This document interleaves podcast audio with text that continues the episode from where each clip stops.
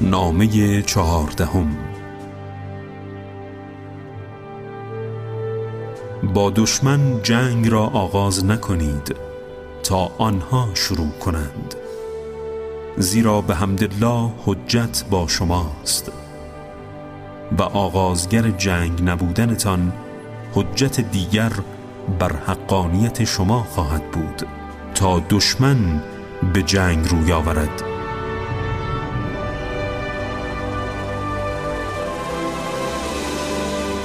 اگر به ازن خدا شکست خوردند و گریختند آن کس را که پشت کرده نکشید.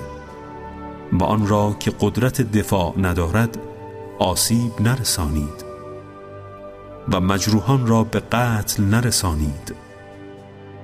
زنان را با آزار دادن تحریک نکنید. هرچند آبروی شما را بریزند یا امیران شما را دشنام دهند.